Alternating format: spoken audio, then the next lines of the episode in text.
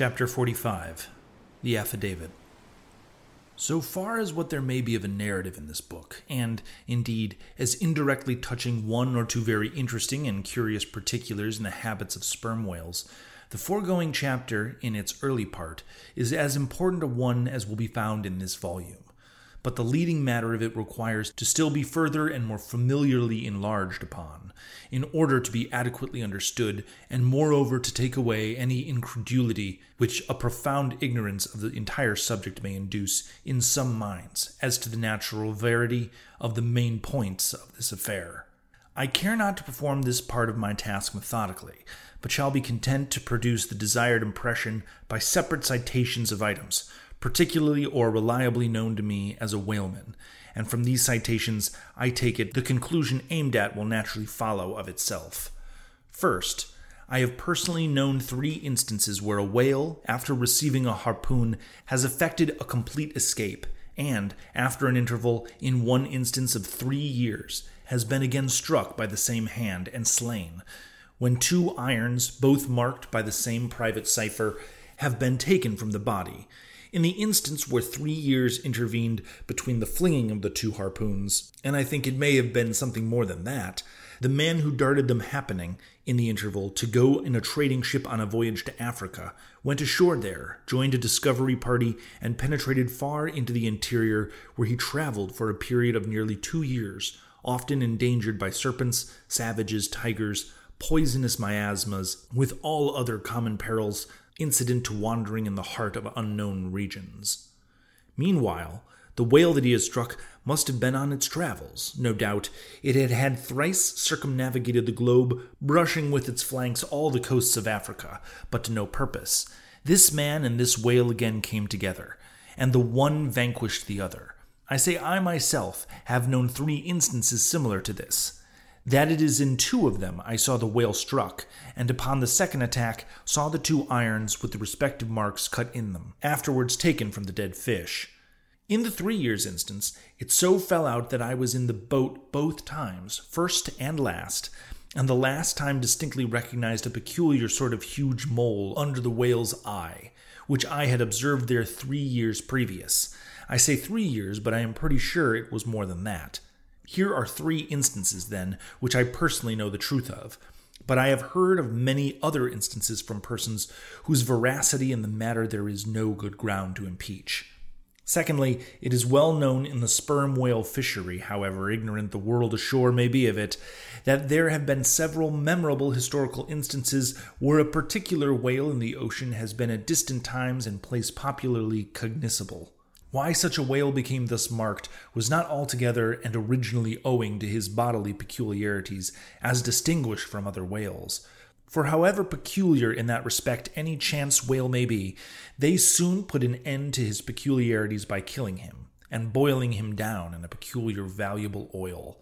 No, the reason was this that for the fatal experience of the fishery, there hung a terrible prestige of perilousness about such a whale as there did about Rinaldo Rinaldini, insomuch that most fishermen were content to recognize him by merely touching their tarpaulins when he would be discovered lounging by them on the sea, without seeking to cultivate a more intimate acquaintance. Like some poor devils ashore that happen to know an irascible great man, they make distant, unobtrusive salutations to him in the street, lest if they pursued the acquaintance further, they might receive a summary hump for their presumption.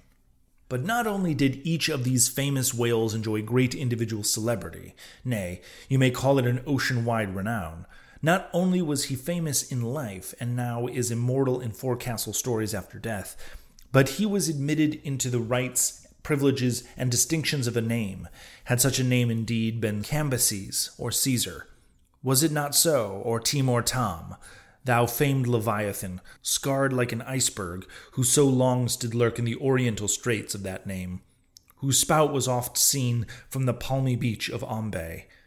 Was it not so, O New Zealand Jack, thou terror of all cruisers that cross their wakes in the vicinity of the tattooed land?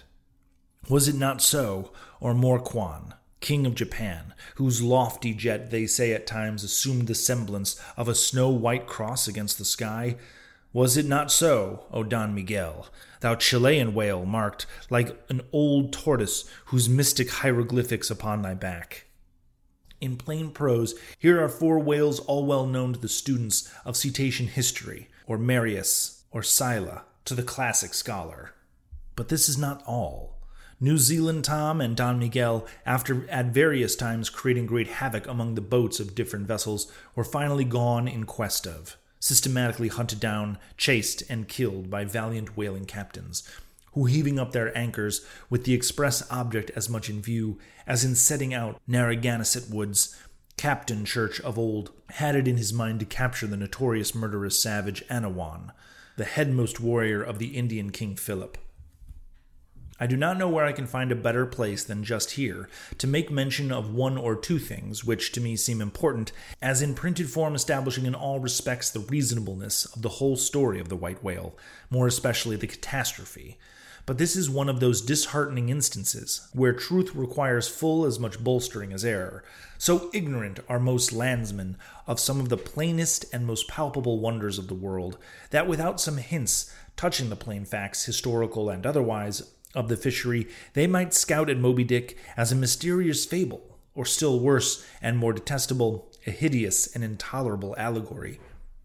First, though most men have some vague, fitting idea of the general perils of the grand fishery, yet they have nothing like a fixed, vivid conception of those perils and the frequency with which they occur. One reason, perhaps, is that not one in fifty of the actual disasters and death by casualties in the fishery ever find a public record at home, however transient and immediate forgotten that record. Do you suppose that that poor fellow there, who this moment perhaps caught by the whale line off the coast of New Guinea, is being carried down to the bottom of the sea by the sounding Leviathan? Do you suppose that that poor fellow's name will appear in the newspaper obituary you read tomorrow at your breakfast? No, because the mails are very irregular between here and New Guinea, in fact, did you ever hear what might be called regular news direct or indirect from New Guinea? Yet I tell you that upon one particular voyage, which I made the Pacific, among many others we spoke thirty different ships, every one of which had a death by a whale, some of them more than one, and three had each lost a boat's crew. For God's sake, be economical with your lamps and candles. Not a gallon you burn, but at least one drop of man's blood was spilled for it. Secondly, people ashore have indeed some indefinite idea that a whale is an enormous creature of enormous power.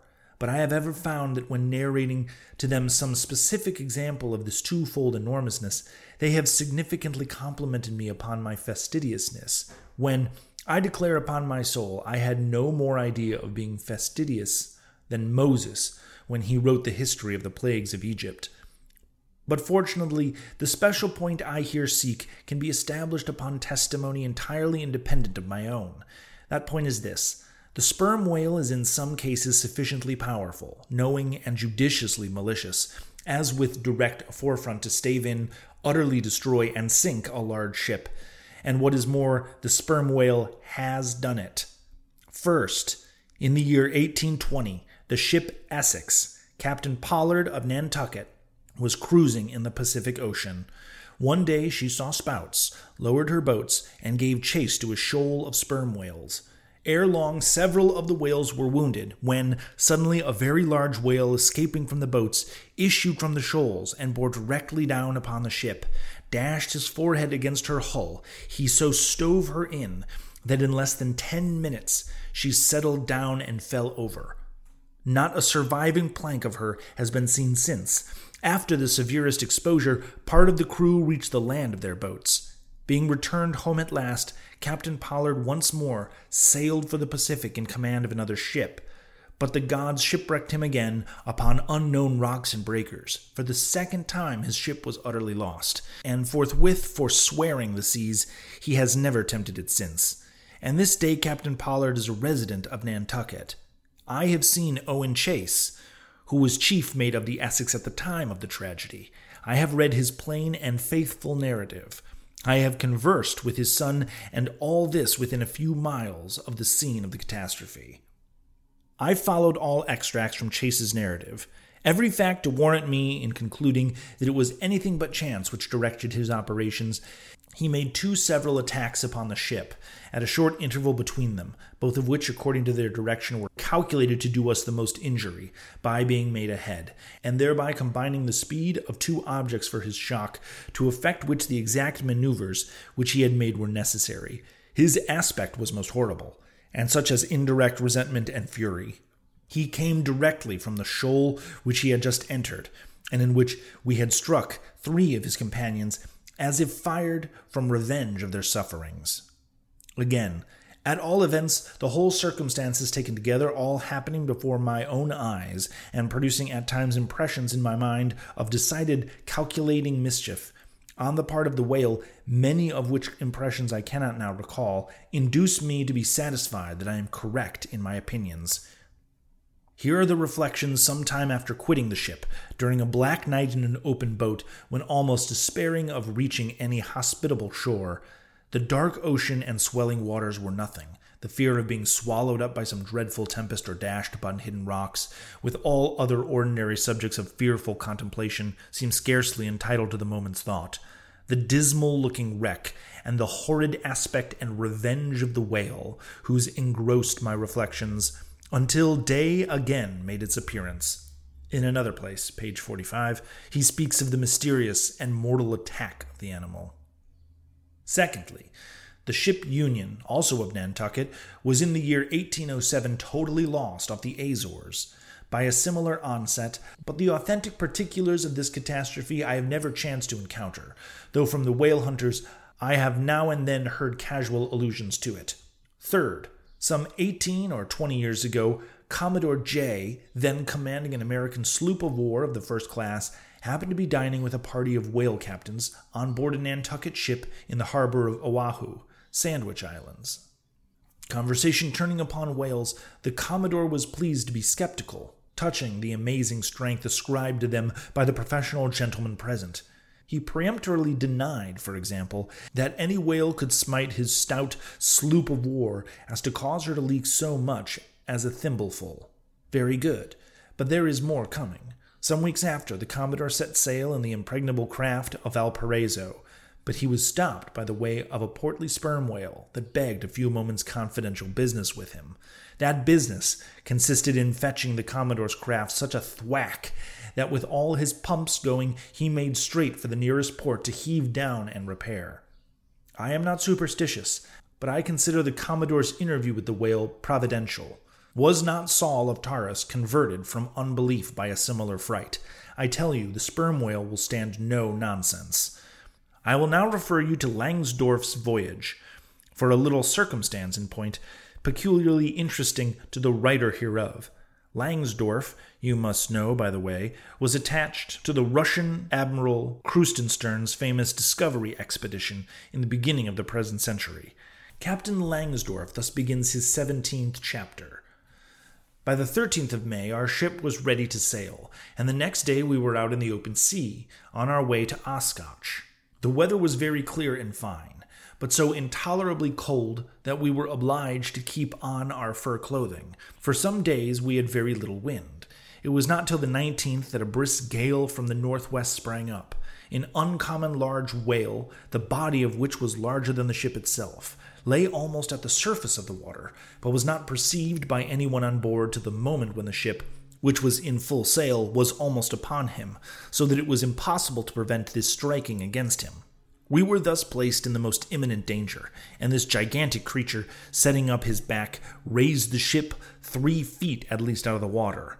The mast reeled, and the sails fell altogether, while we who were below all sprang instantly upon deck, concluding that we had struck upon some rock. Instead of this, we saw the monster sailing off with the utmost gravity and solemnity. Captain D'Wolf applied immediately to the pumps to examine whether or not the vessel had received any damage from the shock, but we found that very happily it had escaped entirely uninjured. Now, the Captain D'Wolf here alluded to as commanding the ship in question is a New Englander, who, who after a long life of unusual adventures as a sea captain, this day resides in the village of Dorchester, near Boston. I have an honor of being a nephew of his. I have peculiarly questioned him concerning the passage of Langsdorff. He substantiates every word. The ship, however, was by no means a large one, a Russian craft built on the Siberian coast, and purchased by my uncle after bartering away the vessel in which he sailed from home. In that up and down, manly book of old fashioned adventure, so full, too, of honest wonders, The Voyage of Lionel Wafer, one of Ancient Dampier's old chums. I found little matter set down so like the just quoted from Langsdorff that I cannot forbear inserting it here for a corroborative example, if such be needed. Lionel, it seems, was on his way to John Fernando's, as he was called the modern Juan Fernandez. In our way thither, he says, about four o'clock in the morning, when we were about 150 leagues from the main of America, our ship felt a terrible shock, which put our men in such consternation that they could hardly tell where they were or what to think. But every one but everyone began to prepare for death, and indeed the shock was so sudden and violent that we took it for granted that the ship had struck against a rock. But when the amazement was a little over, we cast the lead and sounded, but found no ground. The suddenness of the shock made the guns leap in their carriages, and several of the men were shaken out of their hammocks. Captain Davis, who lay with his head on a gun, was thrown out of the cabin. Lionel then goes on to impute the shock of an earthquake and seems to substantiate the imputation by stating that a great earthquake somewhere about that time did actually do great mischief along the Spanish land. But I should not much wonder if, in the darkness of that early hour of the morning, the shock was after all caused by an unseen whale vertically bumping the hull from beneath. I might proceed with several more examples, one way or another known to me, of the great power and malice at times of the sperm whale, in more than one instance, he has been known not only to chase the assailing boats back to their ships, but to pursue the ship itself, and long withstand all the lances hurled at him from its decks. The English ship, Pusey Hall, can tell a story on that head, and, as for the strength, let me say that there have been examples where the lines attached to a running sperm whale have, in a calm, been transferred to the ship that secured there, the whale towering her great hull through the water as a horse walks off with a cart. Again, it is very often observed that, if the sperm whale once struck is allowed time to rally, he then acts, not so often with blind rage as with the wilful, deliberate designs of destruction to his purposes, nor is it without conveying some eloquent indication of his character, that upon being attacked, he will frequently open his mouth and retain it in that dread expansion for several consecutive minutes. But I must be content with only one more and a concluding illustration, a remarkable and most significant one, but which you will not fail to see. That not only is the most marvelous event in this book corroborated by plain facts of the present day, but that these marvels, like all marvels, are mere repetitions of the ages, so that for the millionth time we say Amen to Solomon, verily there is nothing new under the sun. In the sixth Christian century lived Procopius, a Christian magistrate of Constantinople, in the days where Justinian was an emperor and Belisarius a general. As many know, he wrote the history of his own times, a work every way of uncommon value. By the best authorities, he has always been considered a most trustworthy and unexaggerating historian, except in some one or two particulars not at all affecting the matter presently to be mentioned. Now, in this history of his, Procopius mentioned that, during the term of his prefecture at Constantinople, a great sea monster was captured in the neighboring Propontis, or Sea of Marmora after having destroyed vessels at intervals in those waters for a period of more than 50 years. A fact thus set down in substantial history cannot easily be gainsaid, nor is there any reason it should be. Of what precise species this sea monster was is not mentioned, but as he destroyed ships, as well as for other reasons, he must have been a whale, and I am strongly inclined to think a sperm whale, and I will tell you why. For a long time, I fancied that the sperm whale had been always unknown in the Mediterranean and the deep waters connecting with it. Even now, I am certain that those seas are not, and perhaps never can be, in the present constitution of things, a place for his habitual gregarious resort. But further investigations have recently proved to me that in modern times there have been isolated instances of the presence of the sperm whale in the Mediterranean, I am told on good authority that on the Barbary coast, the Commodore Davis of the British Navy found the skeleton of a sperm whale. Now, as a vessel of war readily passes through the Dardanelles, hence a sperm whale could by the same route pass out of the Mediterranean into the Propontis.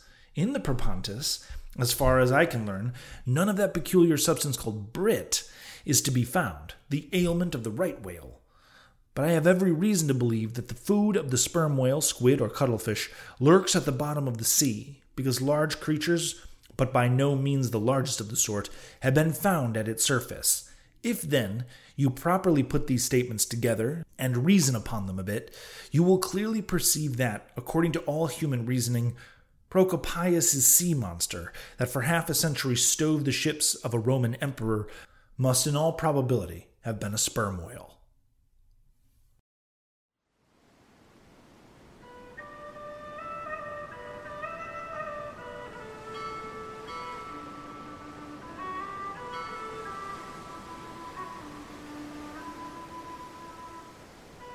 Thanks for listening to Moby Dick Pod.